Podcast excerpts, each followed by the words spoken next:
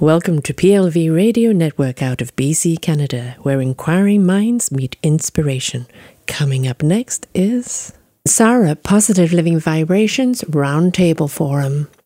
Good morning, good afternoon, and good evening, everybody. You are with Sarah at Positive Living Vibrations. And today is a very, very important topic to me. It's all about anti-bullying.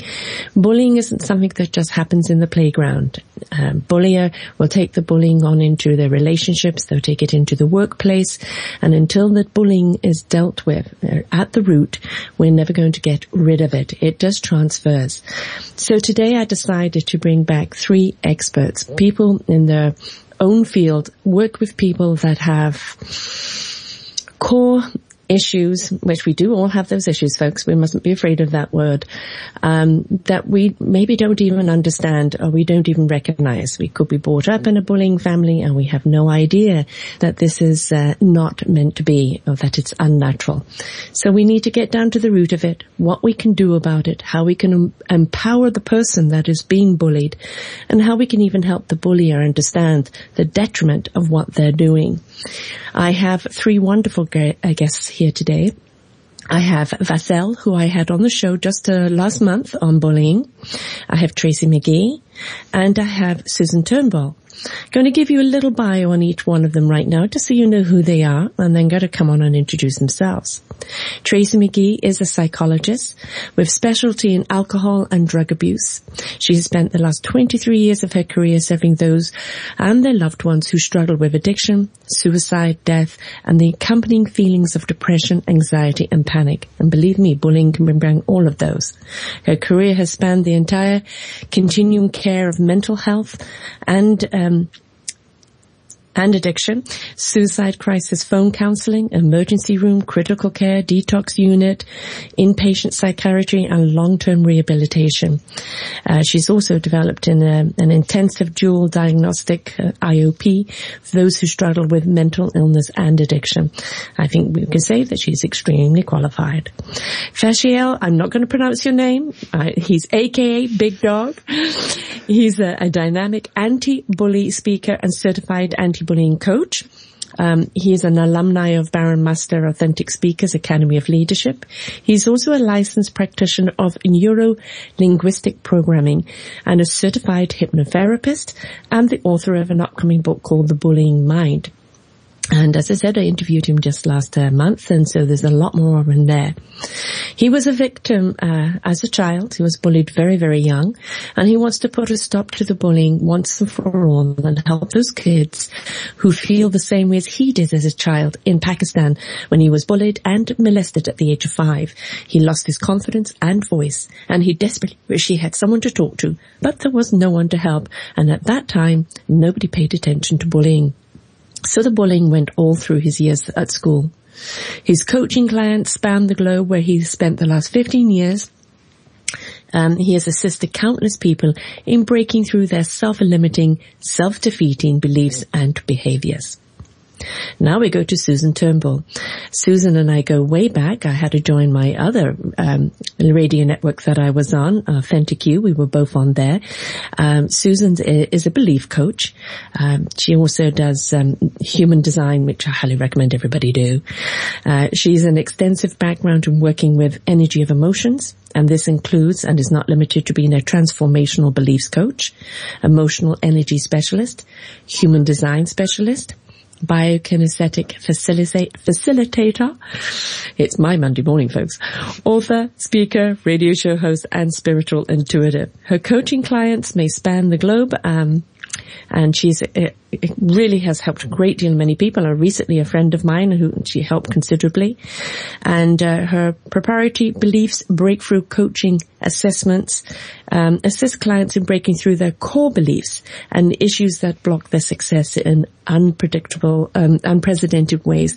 Beliefs, folks, can get in our way if we do not look to see what those beliefs are and where they come from.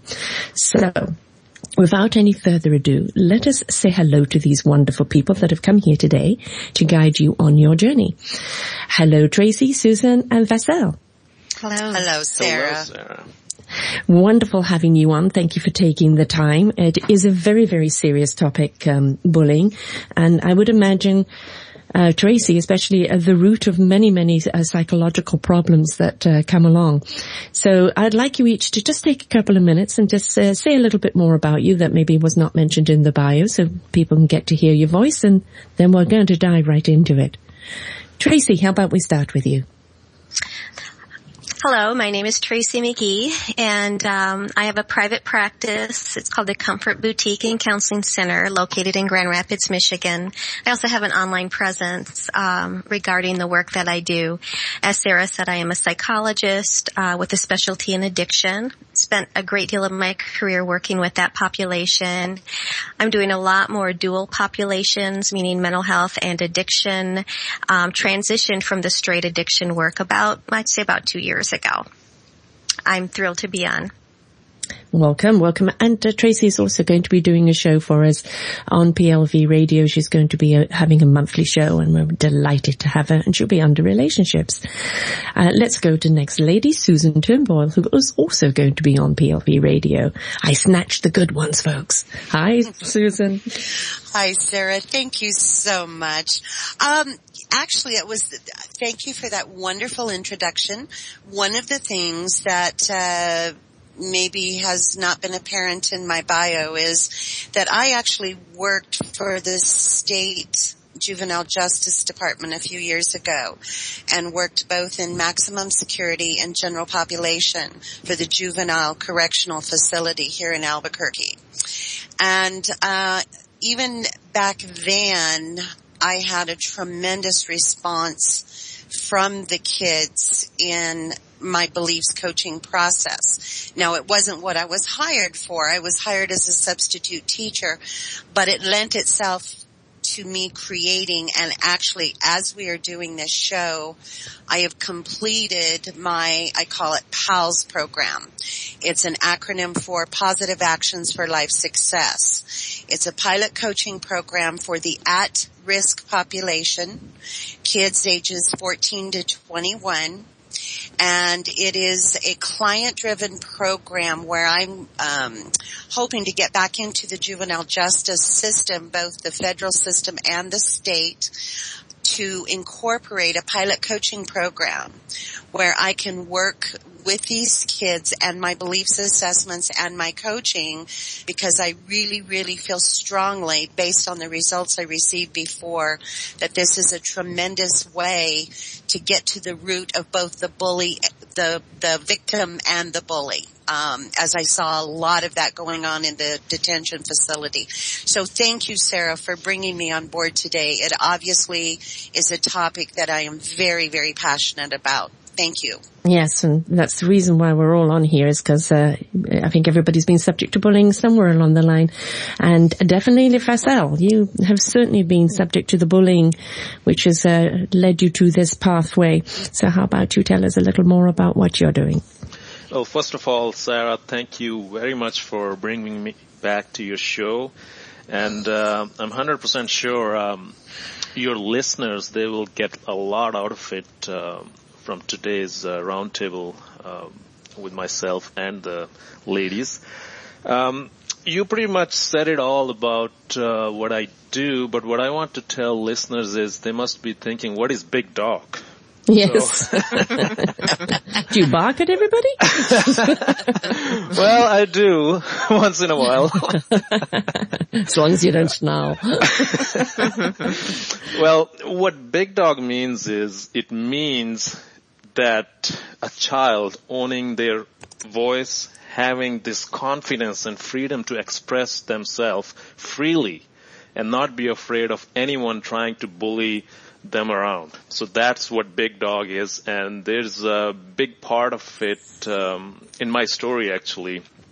Uh, I don't know if we'll go into that, but if we go into that, it comes from my story, from my past, and personally, I'm not new to this bullying arena. Um, you mentioned earlier something about family bullying. So I have seen that in my family and I graduated from University of Hard Knocks. People mm-hmm. ask me, do you have any degree in this? I'm like, there's no degree in bullying, but this is what I saw in my own personal um, life. Uh, pretty much through all my life, I was bullied and I have seen ins and outs what goes on in bully's mind and what goes on in a victim's mind. So that's what I bring to the table now. Um, my my job now and my vision now is to help all those kids and parents who are going through this epidemic of bullying and don't know what to do. So that's what I'm here for to uh, to put a stop to bullying once and for all and something that definitely needs to have a stop to it. So, you know, um, let's get down to really the core. And, you know, Susan, we'll start with you on, on the beliefs. Um, uh, you know, for, for people who don't really know what this kind of beliefs coaching is, is that we can really um, go about our way, you know, doing something without actually realizing we're living in a belief that maybe had been imposed on us as children or, you know, environment and society. And we can speak that belief, but until we truly understand what that belief is, we don't really know what we're taking on. So sometimes we have to kind of relook at things and understand what that belief means. When it comes to somebody that is the bullier, um, what do you um, what do you say to that? Oh, I'm sorry, I've got a ding dong going on here, and that shouldn't be going on either. But one of those ta- things today. Um, I have my own personal retrograde going on right here in my living room today, folks. So if you hear any ding dongs going in the background, just ignore them. So Susan, uh, give us a little bit more on the beliefs that of, of maybe of a bully's mind. You know, um, in in the work that I do, you, and let me for the audi- for the sake of the audience, and why I do this work. Um, beliefs lie behind all lack and limitation, no exception. And basically, and, and beliefs are so incredibly powerful. We create our reality by what we agree to believe. Every thought, word, action, behavior, every value that we hold comes from our belief systems. But here's the kicker. It is scientifically proven that by age two, we have formed 60 to 90% of our beliefs. By age six or seven, 100% of our beliefs about ourselves and our world around us are in place. Now these are mental constructs that we create based on our experience or what we've perceived or taken in to help us make sense of the world in which we live. And basically stated, beliefs are nothing more than thoughts that we have attached emotion to and have decided and agreed is true for us. They act as filters. And we pay attention to what we believe is important and ignore what we do not thus beliefs drive behavior. The kicker is that beliefs start to get buried into the unconscious mind or the subconscious mind. By the time we're adults, we're only operating 5 to 10% of our reality on a conscious level, but most of our reality is being created subconsciously. And what I have found is it's a very individual thing because it's not, it's not, um, I can't say statically that every human being um, has created this belief or that belief. What we've done is we've created a hidden belief story. We've kind of taken all of our experiences and created and woven this very intricate story that gets itself pl- played out there. And as I was thinking about the show today and looking at the bully aspect of it, and Faisal probably has a lot more very concrete information, but one of the things that I have seen working in the juvenile detention center is that the bully himself is actually a victim. He doesn't know it. It's almost like a, it's almost like a mentality, I am absolutely going to get you before you get me. And I think and feel that, um, the bully is wired differently than the victim. I think victims have a tendency to I, and I truly believe because I am at the core of my being grew up being a victim as well in a different way, shape or form. But, um, I believe the bully is a victim too. He's just wired more aggressively and I believe has witnessed more aggression than possibly the victim has.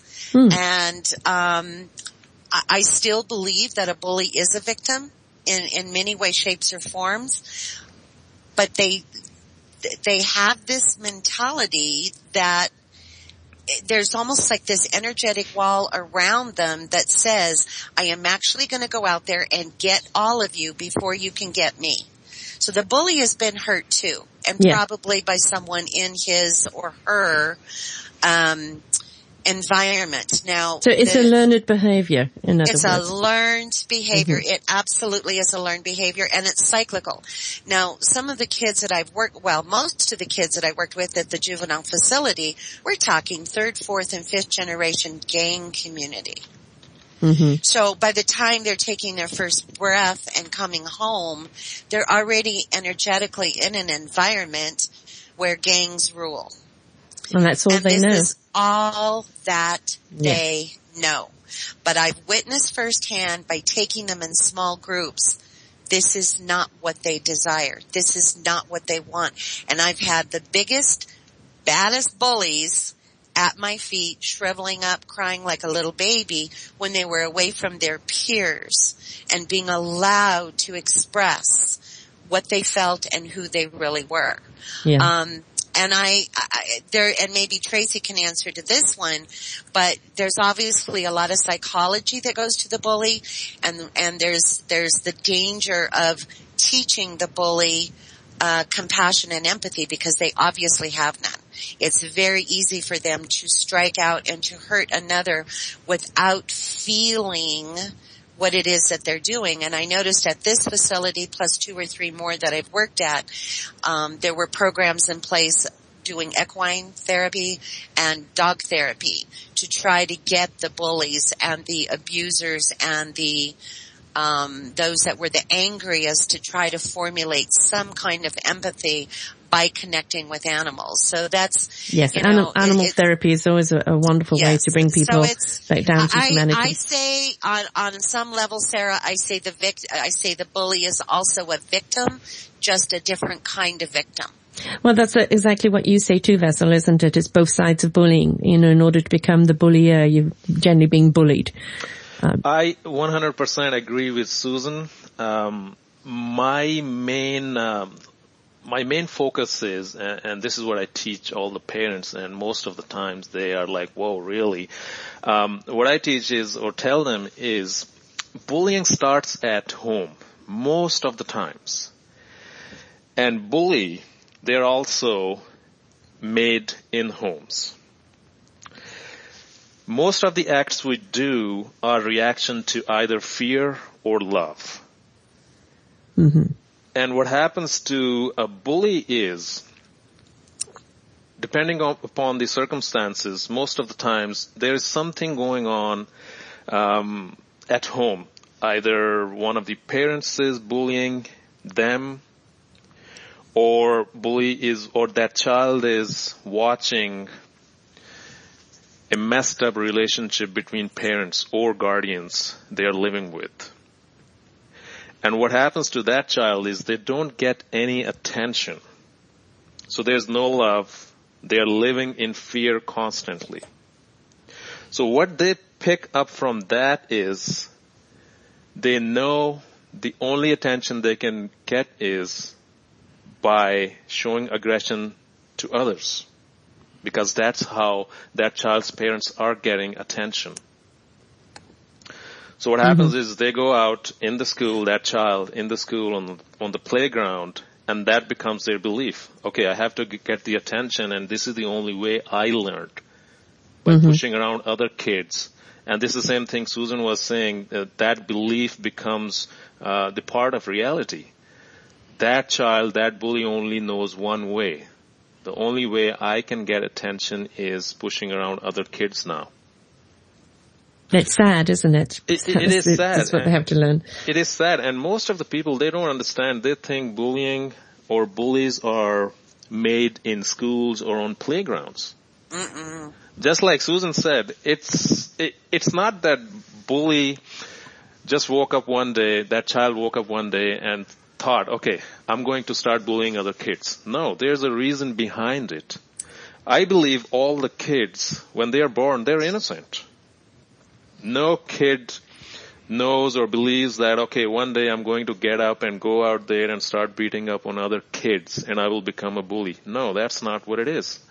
It's the circumstances which make a child into a bully. And like I said early, earlier, it starts at home. Bully is actually a victim. You're 100% right, Susan. Mm-hmm. This is what's going on. But you know, let's, let's also, before I get to Tracy on this is, you know, we're not saying that all households of bullies are big, huge bullying parents. It's just sometimes it can be the apathy, you know, the, the lack of embracement of love. Um, they're not paying attention to that child's needs like they're, they're being bullied themselves and a parent, you know, doesn't want to deal with it or doesn't know how to deal with it. Um, you know, bullying comes in so many different degrees and uh, it could be just ignoring a child as well that makes them reach out become popular so that they're seen. Um, but it doesn't mean that, you know, a bullied parent or a parent that bullies may not be a bad parent. It's just again, it's a repetitive cycle and they're, te- you know, they're raising their children the way they were raised and they don't know any differently because those were their beliefs. So Tracy, let's bring you in this on the psychology aspect of this. Um, going very deep here today. So yes, but we need to. Okay. Well, what I can bring to the discussion is the psychological piece and, and it goes much deeper than just the mind part. We've got the body, mind, and spirit. And absolutely, um, I believe also that children are born um, ready to embrace the world, and it's the experiences, good or bad, that they experience over time that shapes them. So a bully didn't just wake up one morning and decide he's going to pound somebody. He has been pounded in little ways and possibly bigger ways, and he has learned how to take power and control to protect himself. Um, that doesn't let him off the hook for being a bully, but it helps us understand that we can shape people. We we can teach and demonstrate empathy. That's why um, the other gal was talking about, you know, bringing animals in to help them teach empathy. That's absolutely true. Um, I think if we can start in the elementary school doing that type of thing, we can not only save others from being bullied, but we can maybe save the bullies themselves. From a statistic standpoint, the sociopathic people, and sociopathic by definition are people without empathy. These are the serial killers, for example. From a standpoint of sheer numbers, it is very, it's a very minute part of our population. So that means the majority of the bullies can be reached through empathy, um, teaching them respect, holding them accountable. That's the other piece. We absolutely must hold them accountable if we don't, then we shape them into being a worse bully. So a lot of the work I do, if I have folks who are being bullied, I will teach them the idea of we meet the bully in the playground. And if we have to, we give them a black eye. We use their language to tell them back off. They respect that. They understand that. They get it. Now, the one piece that I think is new culturally, which did not exist, in my opinion anyway, 20 years ago, is these we have a whole segment of um, people who've been bullied whose egos are so um, fractured if you will that they're doing acts of violence on one hand they're killing themselves we're seeing that enormous mm-hmm. numbers. The other group are killing others. They're fed up and they take guns in and they they take people out.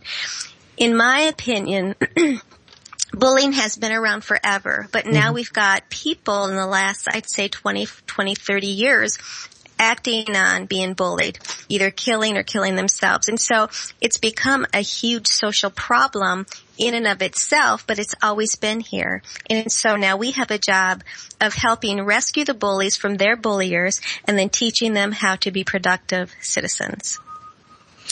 Yes. And it's a hard one to do, isn't it, folks, when you're looking at um, that the cycle, you know, now it used to be the fist fight, didn't it? You know, that a little bit of terror, you know, push you up against the wall, hit your lunchbox, right. uh, the fight in the play, playground. But now we are dealing with knives and guns, Correct. initiations, you know, to be a part of the gang, you've got to go and take somebody out.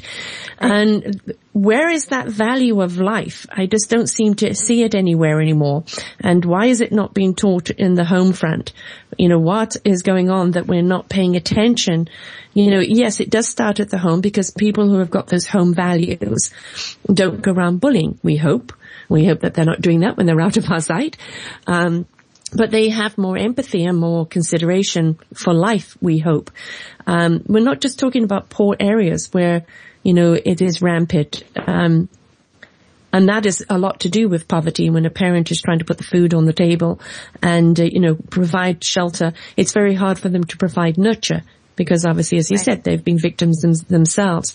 But this goes on too in, you know, in wealthy homes as well. It goes on in high society, just in a different way. So we know that it starts at home or it gets ignored at home when a child comes home and says, I'm being bullied. When a child does come home and say, I'm being bullied, what should be the parent's reaction? Um, I know they want to go to the school and beat up the kid themselves. Um, you know, which is not the solution. But what is the advice that you can give to a parent when that child comes home? First and foremost, don't ignore them. Who would like to address that? Uh, sure, I'll go ahead. Okay. Um, I can totally understand that because um, I would say about two years ago, my own daughters, um, they were six and nine at the at that time. They started getting um, teased and bullied in the school. Um, there was there was no physical not no physical bullying involved, but uh, for some reason other kids were bullying them, just teasing them for whatever reason. So now, I was going through my training at the same time through my personal growth, and when I heard, I took it differently. On the other hand, my wife, when she heard, she got really furious. So it, so she had a reaction of a normal parent, I would say, let's say, a, a general parent. She got mm-hmm. furious. She was like, okay, let's go to the school. Let's go talk to the teacher. Let's go talk to the principal and what, and see what's going on. Without understanding or without trying to find out what's the reason behind it, why our daughters are getting bullied. Um, was there a reason? Maybe there was something behind it. Maybe they even did something to provoke that bullying. So that was one reaction. And on the other hand, I was trying to figure out, first of all, who did it? Who is that kid? What is the background of that child? What is the background of that child's family? So I was trying to understand why that child is bullying. What's the reason behind it instead of just getting furious? I was just trying to figure out why that child did that act and be compassionate toward, towards that child. And then I also started talking to my own daughters and trying to find out like what are they doing? How are they behaving? Are they bringing that bullying on themselves? Am I doing something wrong as a parent? Am not am I not equipping them with the tools and awareness? Did I do something wrong? So that's what was going on in my mind and and again, you asked um, in your question, like people are behaving nowadays differently, especially parents. Like they just get angry right away uh, when they get to know if their child is getting bullied. But my my point is, as soon as you get to find out that your child is getting bullied, do not get angry, especially with your child. Mm-hmm. It's not your child's fault that they got bullied. It's not their fault. First, be compassionate towards them.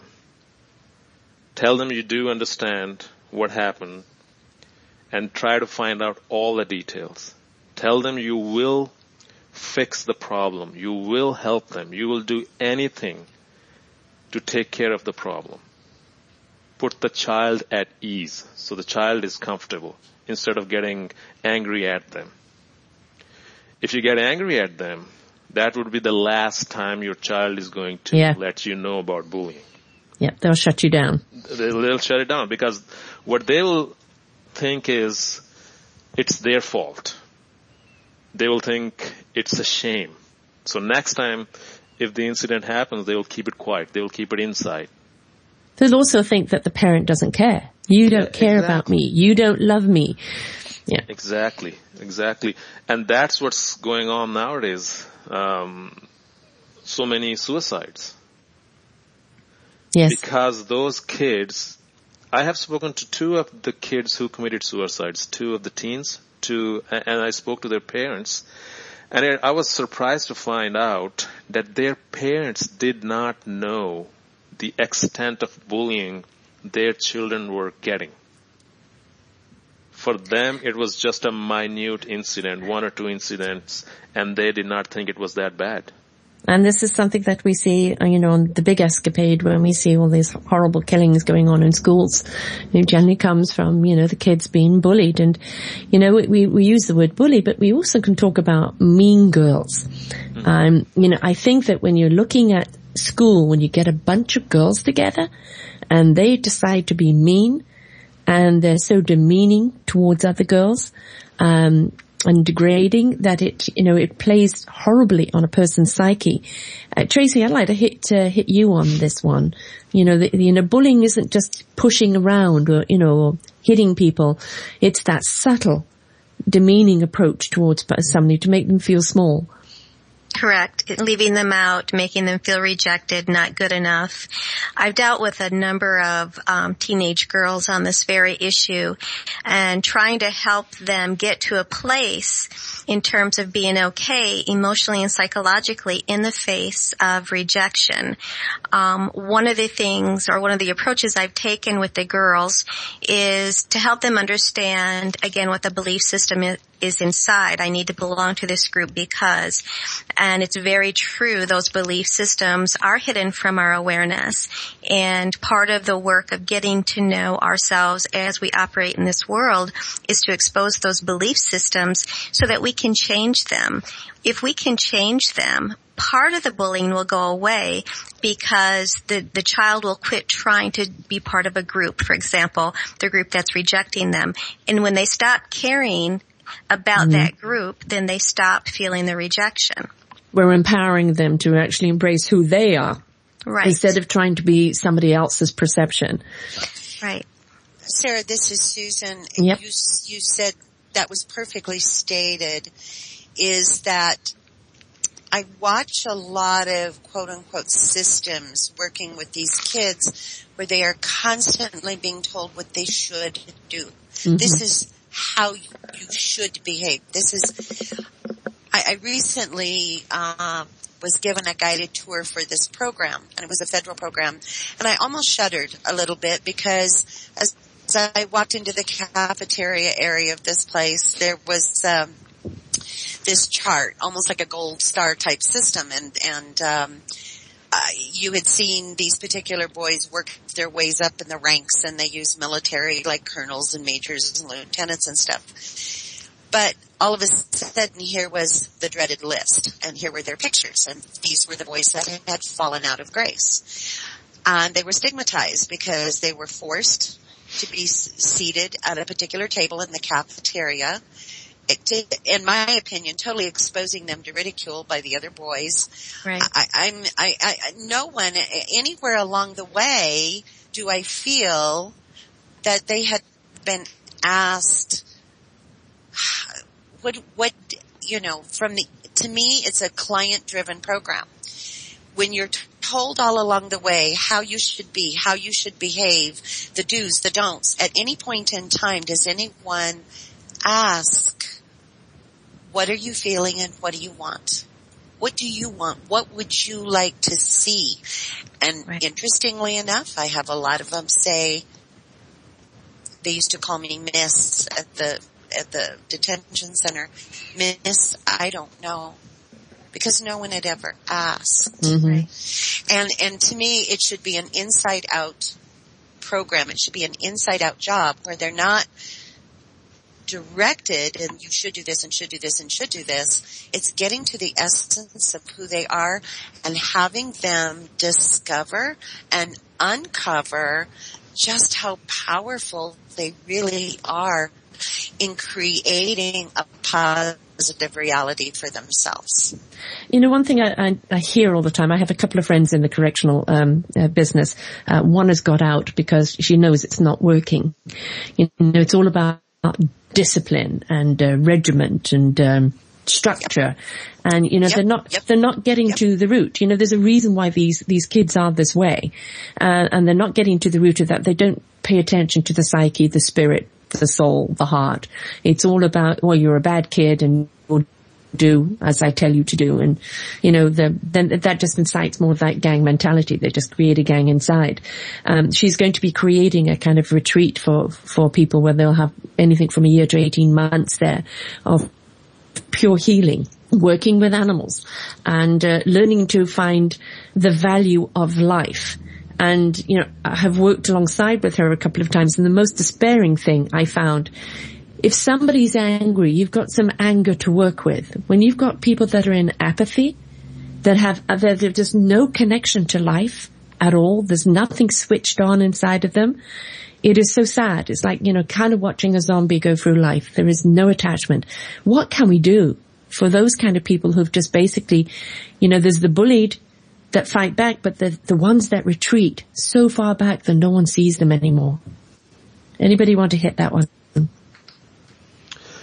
Well, um, when you, uh, Susan, when you were talking, you just hit a chord uh, inside me. it reminded me of my family. Um, when you were talking about dictator- dictatorship, basically, when a child is told repeatedly what needs to be done or what they shouldn't do, um, they become robots. So it mm-hmm. just it reminded me of my family. That's how I was. I was told every day what to do, what not to do, and where to go, where not to go, which friends to play and which friends not to play. And even to the extent that um, I was told to become an engineer, study hard, become an engineer, even though I did not want to. And for years and years, because of the bullying, because of the beatings, I just kept on studying to become engineer and I did not even want to become an engineer. And same thing I, I see in so many kids, in so many families, they have so much pressure on the kids to be someone else. An image of their own desires. Exactly. Yes. Mm-hmm. What parents want them to be. They want to have trophy child. Mm. And they don't even think about what uh, that kid wants to do. What is their desire? And then what happens is either that kid becomes a bully just to retaliate, maybe not in front of the parents, but outside the house. Just to retaliate. Trying to find a voice. Exactly, to take mm-hmm. out that frustration. They become bully. And on the other hand, just like what happened to me, I became just a quiet shut down boy. And most of the kids, they do that too. They become victims because they do not know how to stand up for themselves. So the root cause is same at the home. Either they can become bully mm-hmm. or victims. Totally retreat. Totally yeah. re- retreat. Tracy, what do you have? Uh, and I'm sure you've seen a great deal of this, especially dealing with, um, you know, the suicide of things. You know, people who just give up. Yeah, and I've, I've dealt with a number who are homicidal as well. And, um, there is a distinct difference in the populations between, again, I mentioned sociopaths earlier. Um, and then there's a segment of the criminal mind where the types of things that we do with children and teenagers, it doesn't necessarily work with them. It, it's a very specialized population that needs a specialized approach. But again, the majority of people though it falls back to the acceptance rejection continuum. So if, a, if somebody is feeling accepted, even if the whole world doesn't accept them, if they've got some key players in their life who they believe have their back, love them for who they are, not for what they produce or what what they do or say. Um, those folks are in a really good place than to grow and nurture themselves in life. The rejected folks though, that's where the bullies and those being bullied fall on that um, continuum. And those are the folks that if we start with just some basic respect, people people respond, even when they're little children, they know when they're being treated with respect and dignity. People respond to that and they grow and they blossom. And we can teach them how to empathize and how to communi- communicate what they want and need. Um, but the, the family system is a huge problem. Um, if, if the parents and grandparents and the aunts and uncles don't have it together, their children won't have it together and their children will need help to pull it together. Yeah. Um, and so that is where a lot of my work is if I'm not working directly with the child, I'll work with a parent to help mold the parent so that they can be a better parent for the child to get them out of that really awful, terrifying place. Yeah, you know, yes, Susan, please go on. Um, I, I, want to interject here something that Tracy just said too. I agree with. Um, one particular afternoon, um, and I kept close tabs on these kids, and I had heard that this one very, very quiet boy. He was in incarcerated for grand theft auto. Very, very quiet boy. And um, they were working on assignments, and I went up to him and I said, I understand you're getting out soon. And I had a smile on my face and really engaged in a conversation about what is it you're going to do when you get out and trying to, to feel my way around his situation. And he said, ma'am, I'm going to do the best I can to get put back in here. Wow. And I, I was stunned. And I said, Roy, mm-hmm why would you do that? He mm. says, you don't understand, miss. He said, everything they do is to reintegrate the family. They don't get it. I can't go home. Right. Right. Because he knew what he was in for. And it right. broke my heart because here are these supposedly college educated adults running a system that were so bent on bringing the family unit back together without looking and not realizing it was the family unit got that kid there in the first place. And he said, Correct. I'm not old enough to be emancipated and at least if I'm back in here, I've got a roof over my head and three squares mm-hmm. a day until I'm an adult. Yeah. Correct. I could not believe my ears. Well, I've actually, um, my through my life, actually, I've always had an open door thing, um, where, you know, we've taken kids in. And I remember my brother bringing people home. We, we called everybody Fred. We, we didn't know their name. We just called them Fred for some reason. and there's one guy, um, he was 16 and his mother kicked him out of home and said, no, you've got long hair. Go. That's it. Not cut your hair or anything, but you've got long hair and that's it. And, and he stayed with us for a year, uh, you know, graduated and then managed to get into college and he was a very bright and very soft, neat kid. He just had a parent that had enough of him. And, mm-hmm. you know, mm-hmm. it's just because we can get pregnant and deliver a child doesn't make us a parent. Correct. And, you know, um, parenting is, is one of the biggest responsibilities in this world because we have a human life that we're responsible for. And we're here as their guardians, not as their owners. And they don't come with manuals. And each one of them is unique. You want to understand your child? You learn to communicate with your child. You learn to listen to your child. You interact with your child. And then you will actually have a child there that knows they have that freedom to speak to ask and also to assess for themselves. I'm going to go on to another topic here, one thing, topic, but, um, okay folks, this is the big one. How do we change a bully? You know, most of the time they're in denial. How do we actually change that? You know, get them to recognize they are a bully and stop the bullying. We know what they need to do, but how, how do you get them to recognize that and step up make that choice? Who wants to dive in on that one? That's a tricky one.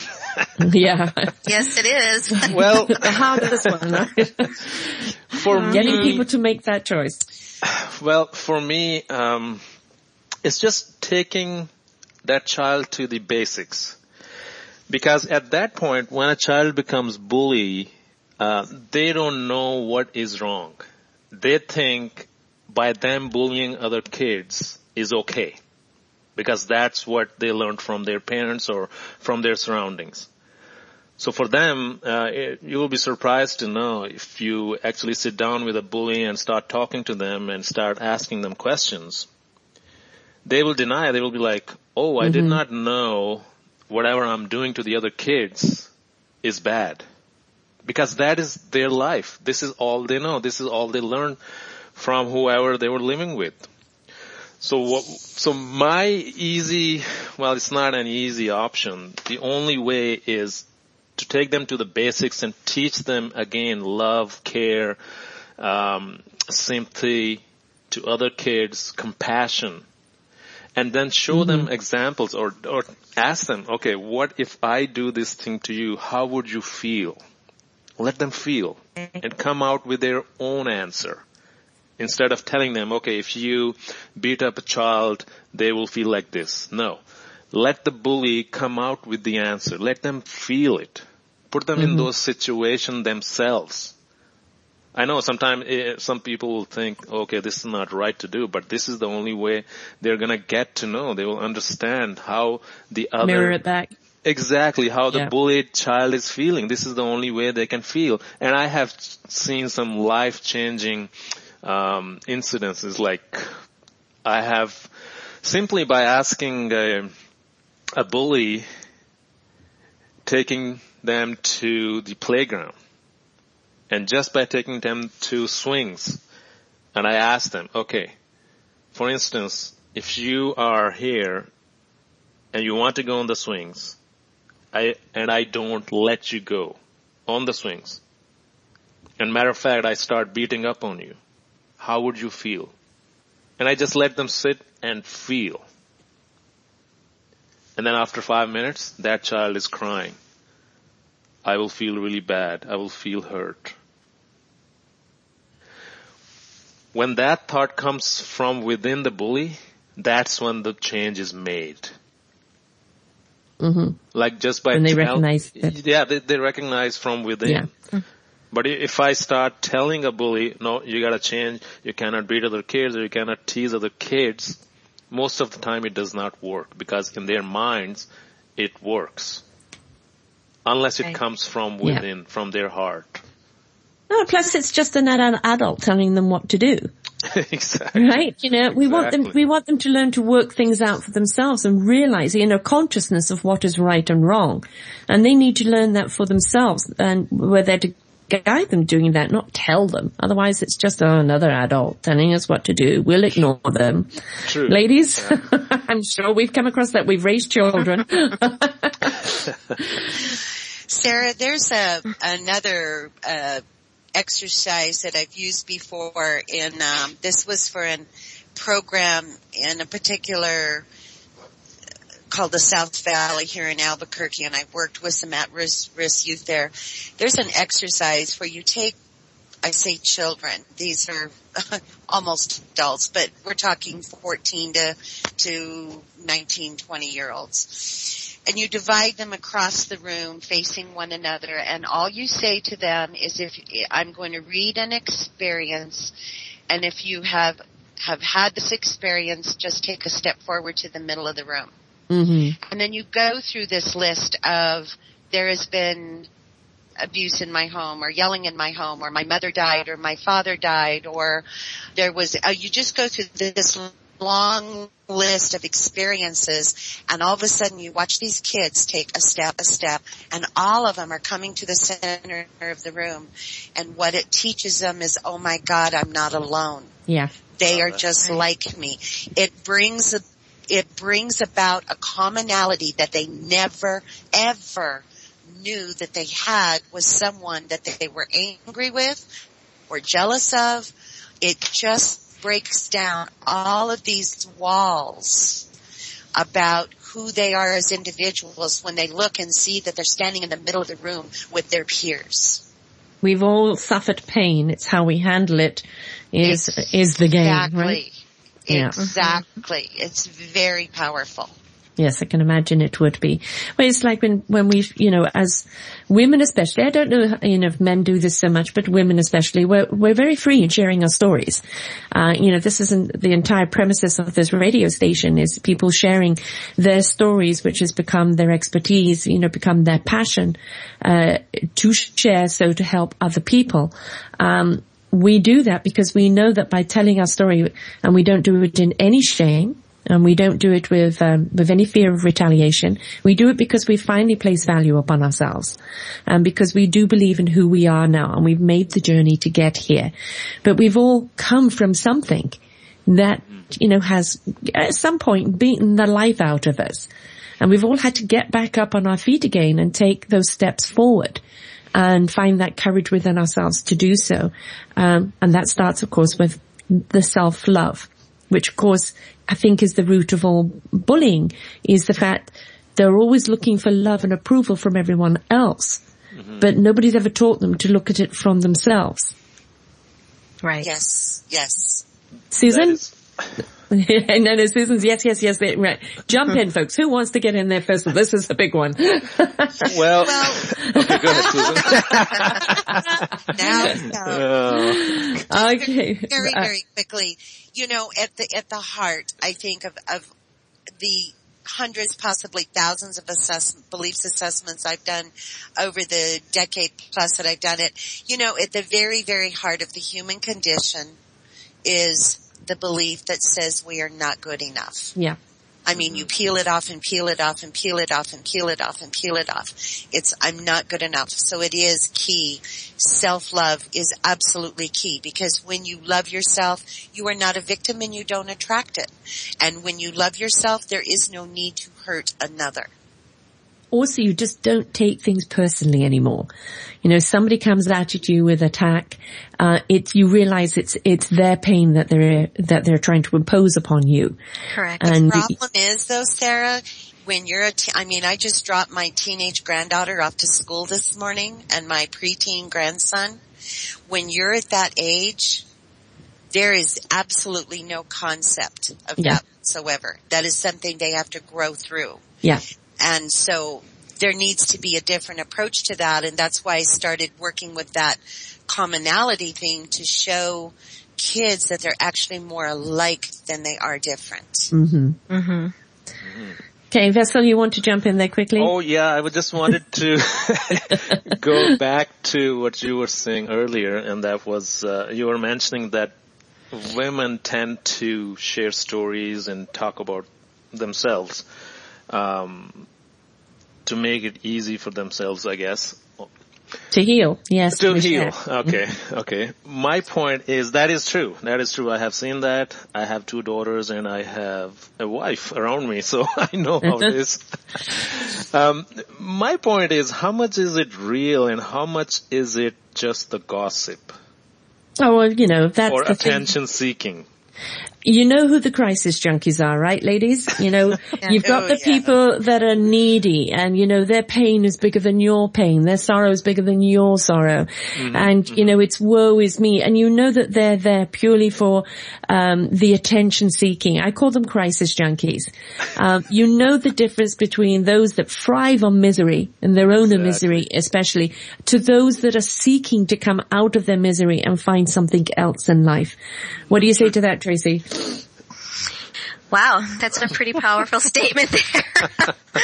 but it is true. Um, there are folks out there who that's all they know is drama, and they don't know that they're living inside a drama triangle and that there's another way to live out there. Um, part of the work I've done with folks who um, live the victim's role in the drama triangle is to teach them about the other the positions on that triangle and how to empower themselves to identify I'm on the triangle, this is the position I've taken and I'm going to get off. Now, it comes down to willingness, just like with the bullies. If people aren't willing to change, they're not going to. Um, you have to be willing to say, I've had enough of this drama. I want something different. Um, but without the willingness, the different lifestyle never comes about. Mm. Um, exactly. I also wanted to go back again uh, to the same thing, uh, and you're 100% right. Us men, most of the times, we don't want to share stories or our pains mm-hmm. because we are men. That's how society has uh, taught us that men are supposed to be tough and all that kind of stuff. Yeah, all macho. but, but here's the thing. Um, a couple of years ago, when I went to do my speakers training, and there was a batch of ten of us, and there were four or five men speakers. And right off the bat, the first day we were made to come in front of the class and share our one of the shameful stories in our past. And in the beginning, um, myself too, I mean, we were reluctant. All the men were like, we're not going to talk about that. If we talk about that, then we are not men. What will everyone else think in the class? Yeah.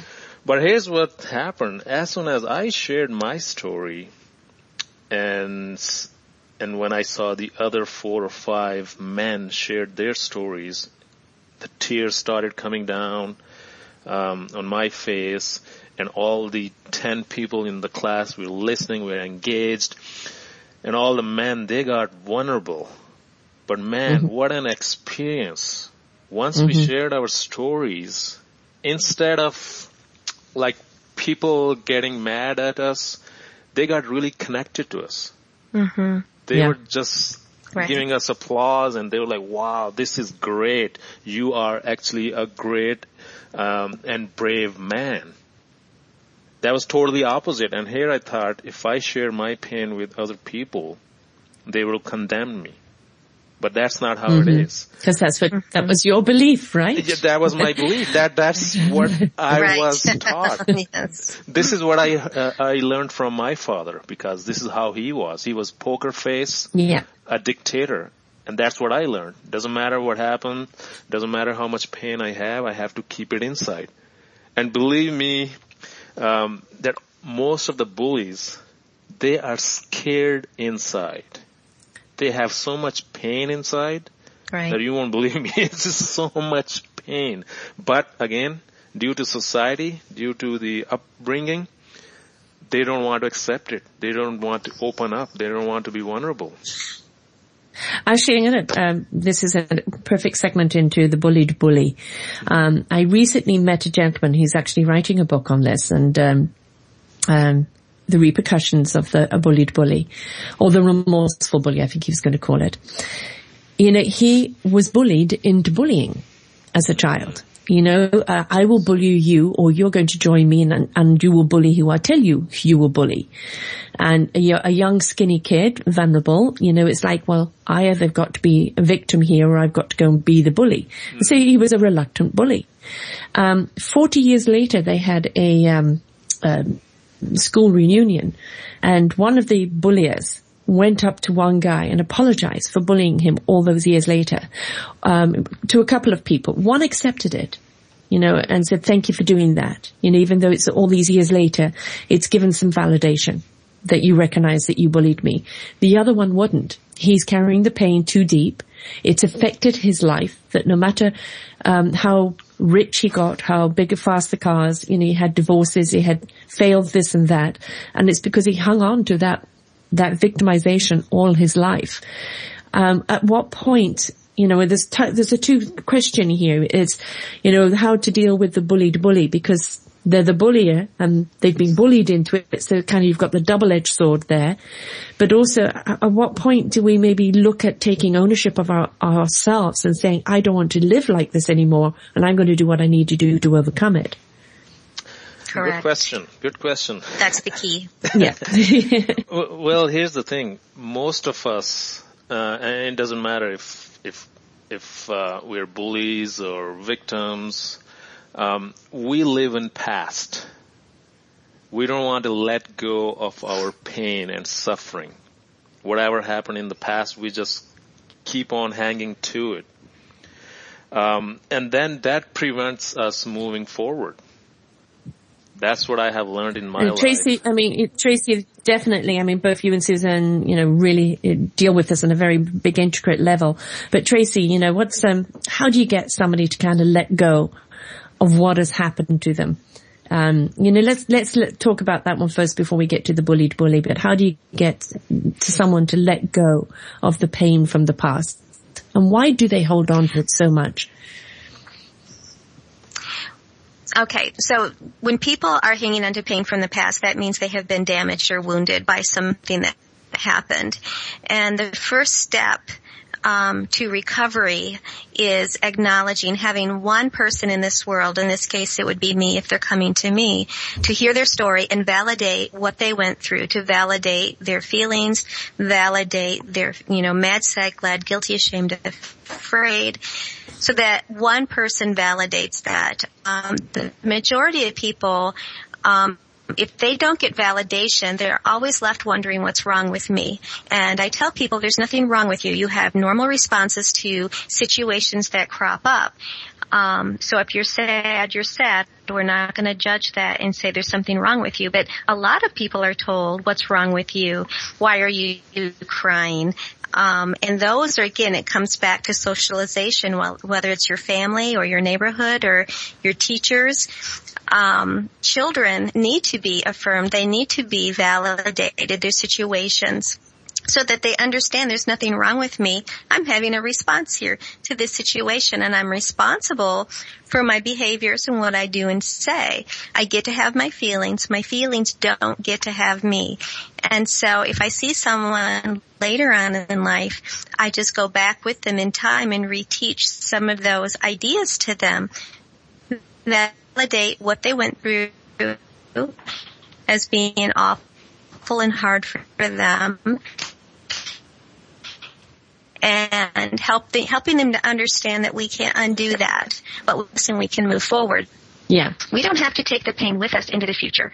No, it doesn't belong there, folks. Uh, it doesn't serve us over there. It serves nobody. We never forget. But if we don't forgive and let go, we will always be victims of that situation. And if we don't Correct. want to walk through life in victimization, at some point, we need to take that ownership of self and say, you know, it's not serving me. It's not taking me anywhere. You know, um, you know, Vassal, you took that victimization and decided to make a career out of it, uh, to make sure that other people didn't live in that.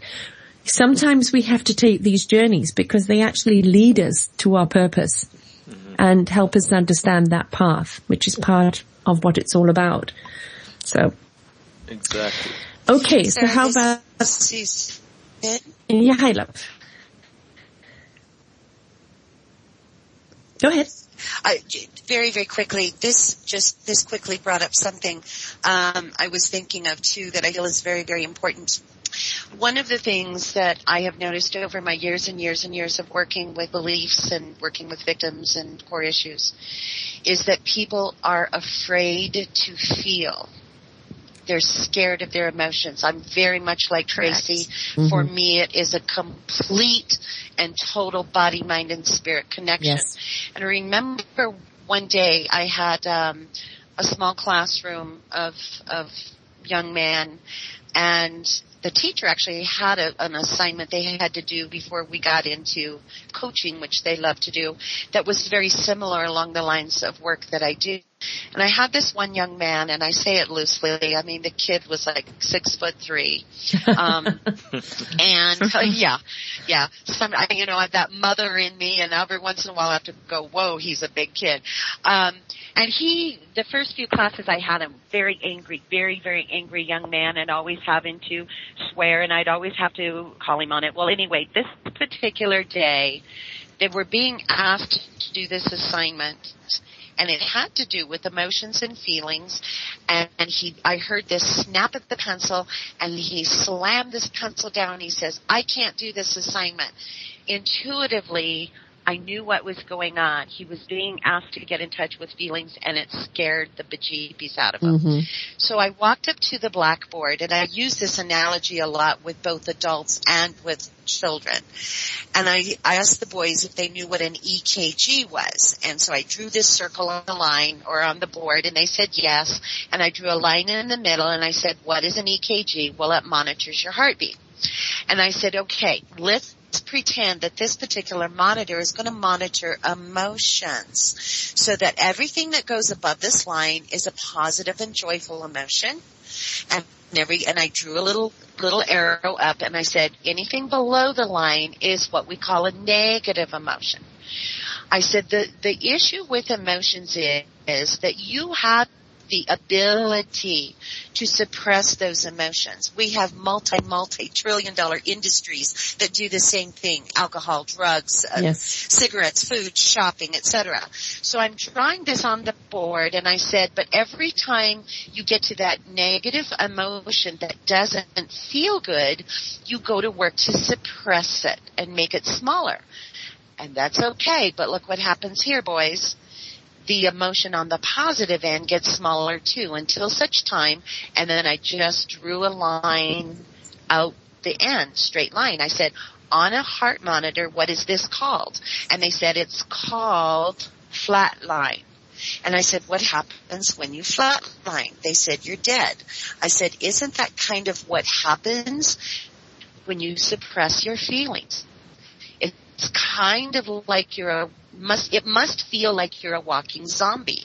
Mm-hmm. And this kid that I had had some problems with, he said, "You're calling." me a zombie. You're calling me a walking zombie. I mean, I hit a hot button big yes. time. And I said, no, no, no, no. I said, it must be what it feels like. And he got it. And in front of his tears. He couldn't hold it back anymore. He just broke down into a puddle of tears, a puddle of tears, and he said, "Miss, can you help me?" I mean, the kid just was asking mm-hmm. for help. And what I wanted to point out, and the other boys didn't laugh, they didn't make fun, all of a sudden I could feel empathy go throughout mm. that room. But the point of this is, is that when you are afraid of what you feel and don't see those, those emotions as energy and allow yourself yourself to process them in a healthy manner and you suppress them. You know, my Bible when I coach is the book by Karol Truman, Feelings Buried Alive Never Die. They have to go somewhere. They have to go somewhere. Mm. So teaching them that it's okay to feel that it isn't a frightening thing to feel and to not suppress those emotions. I feel at some point in time, those extremely suppressed emotions are like what Tracy talked about when you find those teenage kids with World War III down in their parents' basement plotting to go shoot up a school mm-hmm. because they no longer feel. So how, helping these kids process because they probably weren't taught how to process emotions because their parents aren't, aren't processing emotions. Or their community. I mean, you know, we, you know, we have to understand too that, um, we're not insular. We're not just talking about parents. You know, we need to look to the extended, you know, grandparents, aunts and uncles, to your community. Really need to bring the village back where we all actually care about our kids in our neighborhood, um, you know, and teach respect teach kids to help people across the road carry groceries. It's an old world thing and maybe I'm just getting old, but I think that they were courtesies. Yeah, I'm showing my age here. I think that these courtesies are something that we need to bring back to our kids. And maybe if they had respect for their elders, respect for other people that have made the journey in life, you know, got the wisdoms, um, they may have a little bit more value on life itself and on their value. Through that, find their purpose and you know strength within themselves. We've become such an insular world where everything is, you know, school, home, on the computer, back to school, and you know where is that community integration that's going on there where we should be all out there helping one another. Mm-hmm. Yes. Quick input, uh, Sarah. Mm-hmm. Um, you know, uh, there's another thing why bullies or victims don't want to let go of their pain. Because over the years, that pain and that suffering become their identity. Mm-hmm. Correct. And you know how all of us are protective of our identities. We don't want to let them go. It doesn't matter if they are painful or joyful. It doesn't matter. It's very hard for someone to let go of something they are known for because it's it's an yeah. unknown place. They don't know what's going to happen if I let go of my past. What's what's in it, in future for me? What's going to happen? So that's another uh, another uh, thing uh, scares them. Um, yeah, there's another another one. I think uh, you girls might have kind of hit this one more from the work that you've done. At what point does a bully overstep the line of point of no return? You know, they've gone violent at this point, really violent. Um, you know, when, and it's no longer just the bullying anymore. It's no longer just dealing with, you know, the, the pushing and shoving or the words. Um, but, you know, they've taken up arms. Um, is there any point of return for them at that point? Well, this is Tracy. I can share something that was very, it was very profound for me. Um, I, I had worked with sex offenders and these were um, young boys. The youngest was nine, and wow. the oldest was 18. And um, one of them was getting ready to graduate, and he pulled me aside, and he said, "I want to share something with you because I actually like you. I'm like, well, thank you. That is a huge compliment, or seriously. Um, I said, okay, what is it that you want to share? He said, look around this room, and, and I did. It was filled with boys, again, of these ages. And he said, they are showing you exactly what you want them to see. Mm-hmm. He said, I, I need you to understand that inside their heads, they're all plotting you only get to see what they want you to see, but there is no real impact that you or any of the other um, therapists and counselors here are trying to do for us. They can't help us. Wow. And I, yes it is, and it made the hair in the back of my neck stand up. Mm-hmm. And that was the day I decided, you know, I don't want to work with a population that cannot be helped. Mm-hmm. And I, I decided that that is not where I was going to spend my career. But I thanked him for telling me because I wouldn't have known because they're all very good actors. Yeah. And so there is a segment of the population who really don't care what we have to say or how we want to say it or what we want to do for them. Um, they'll give us the head nods and the yeses, but they're plotting. And it's not easy to tell. There's other than their behavior, yeah, yeah, they're good at it, but through behavioral um, things mm. that they do, that's how we discover who's falling on what side of the fence, who we can help, who we cannot help. When you've got people like, you know, the Jeffrey Dahmers, etc. I mean, they were all charming. That's how they got their victims. Right. And right. you know, I think when, I think that's probably what we could say is when it's too late, when they've become so absolutely cunning, there isn't any conscience there anymore. You know, it's become a game, hasn't it? And uh, you can't rescue people that don't even look upon needing rescue. You know, they looked upon us as needing rescued. so, correct. Yes, uh, is correct. So sometimes you can't you tell though. Yeah, yeah, I know that's the problem, you know, that's the, the, problem with it. You can't tell that. So, you know, the thing is, is that no, we can't help everybody. You can only help those that choose to be helped. And if they don't wish to be helped, it doesn't matter how regimental you are, how, how big the bars are. If they're not criminal on the outside, they'll be criminal on the inside if that's what their nature is. Nature versus nurture. You know, sometimes that nurture didn't win out and the nature stepped in. So, okay, um, how do we stand up to a bully then? Like, if a parent, a child comes home, and you know, this isn't just to do with children. This is office bullies as well. Um, you know, you've got somebody that's maybe meek and mild, uh, totally against any form of violence, etc. How do they stand up to that bully and let that bully know that they will not tolerate being bullied anymore? Um, Vassal, how about we go through to you and then uh, and then around the table? Yes, sure for me, it's all about owning your voice and confidence. Mm-hmm. Um, doesn't matter what I tell a child what to do in a situation when a bully shows up. Doesn't matter. If that child does not have confidence and self-esteem inside, it's not going to work. Because bullies are very smart. They can read the victims or the kids they are Yeah. bullying. They can read their faces that they're not confident.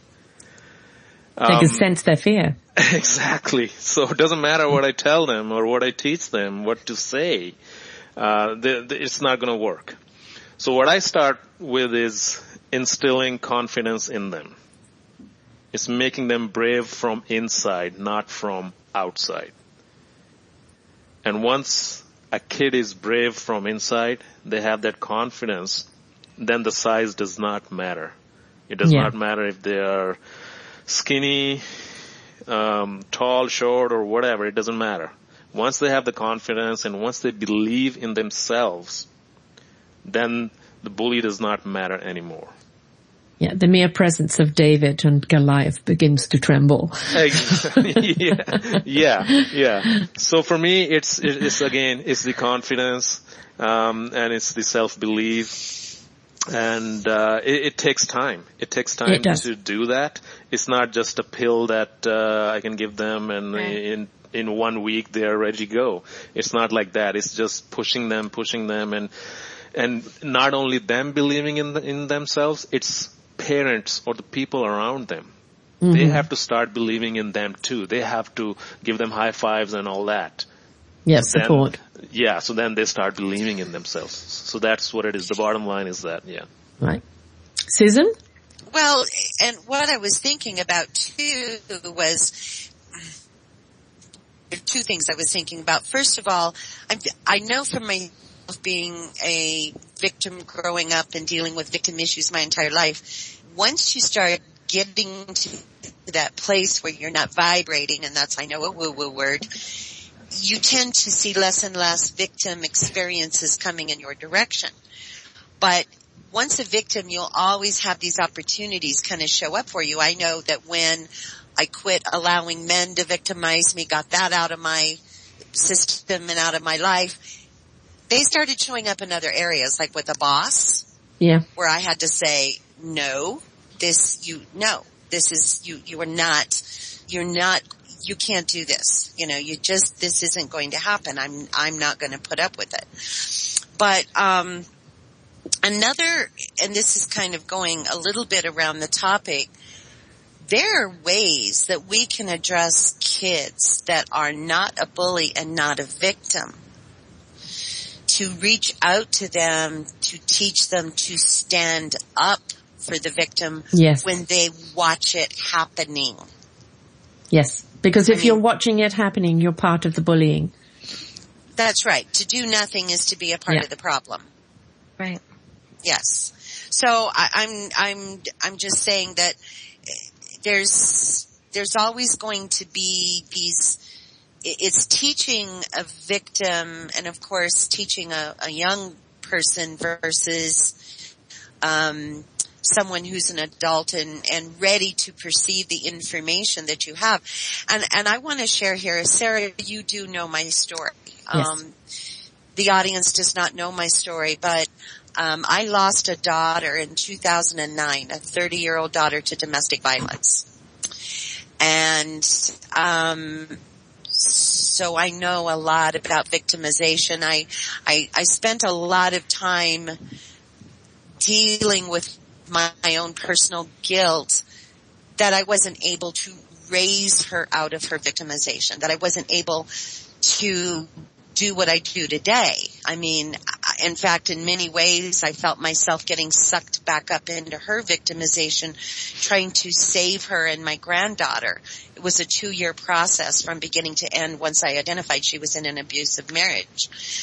And she wasn't a victim in school. She was very popular in school. She had a good heart. She would be the first person that would kick the tail end of someone that she watched being bullied. She would not stand for it.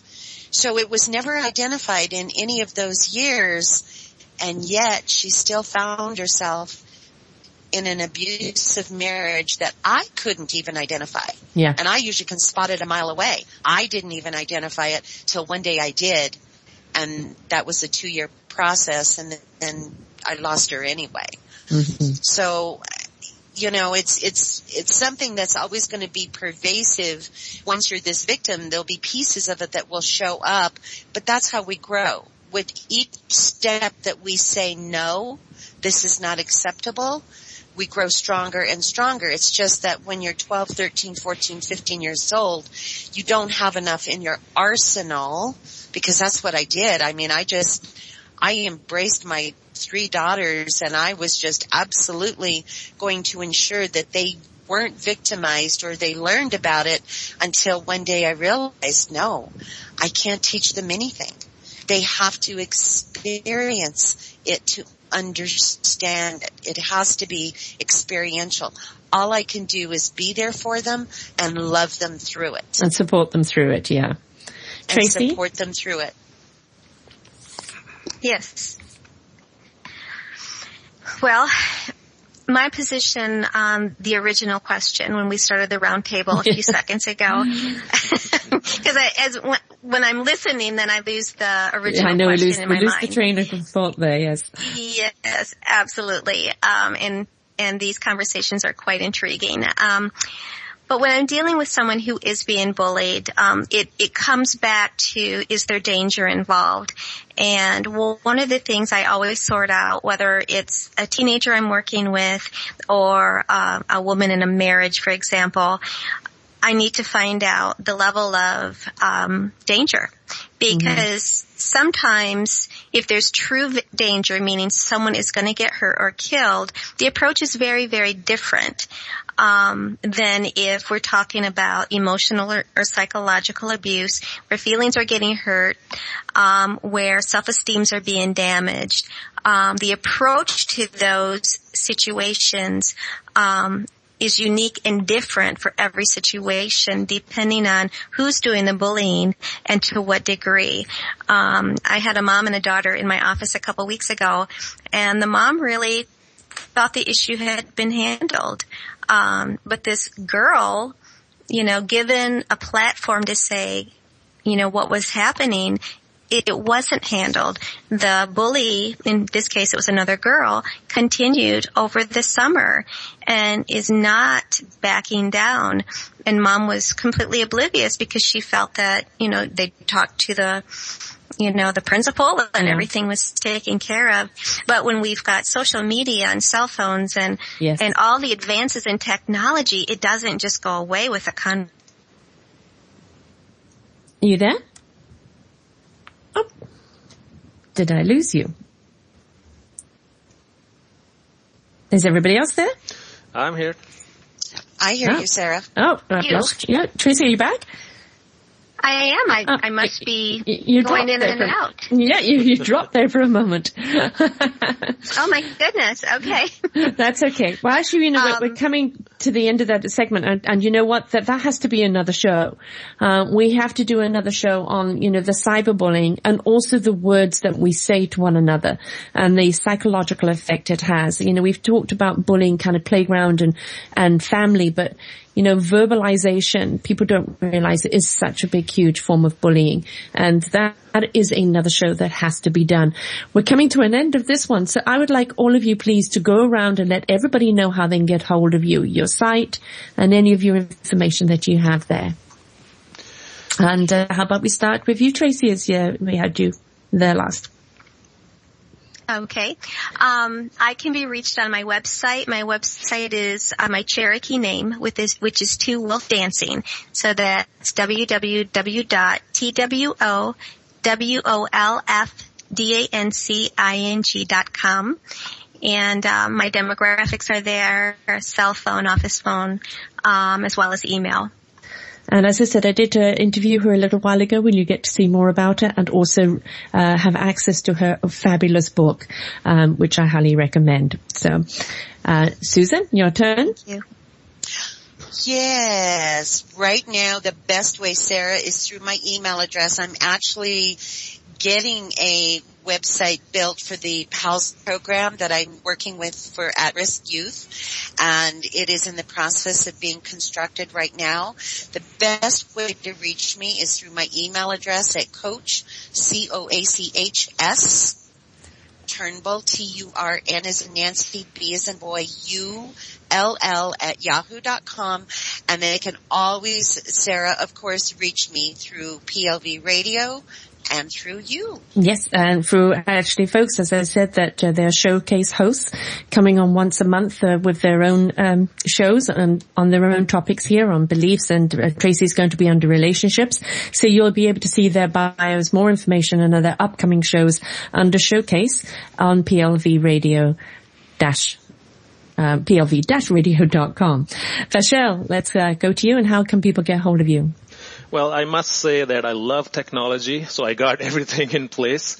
Um, my website is both sides of bullying.com. I'll spell that. B like boy, O T H sides, S like Sam, I D E S of bullying.com. And once you go there, there's a blog full of information about bullying.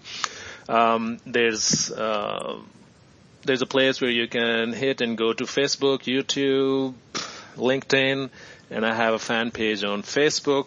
Again, it's full full of information about bullying, what to do, all the new news in the media about bullying.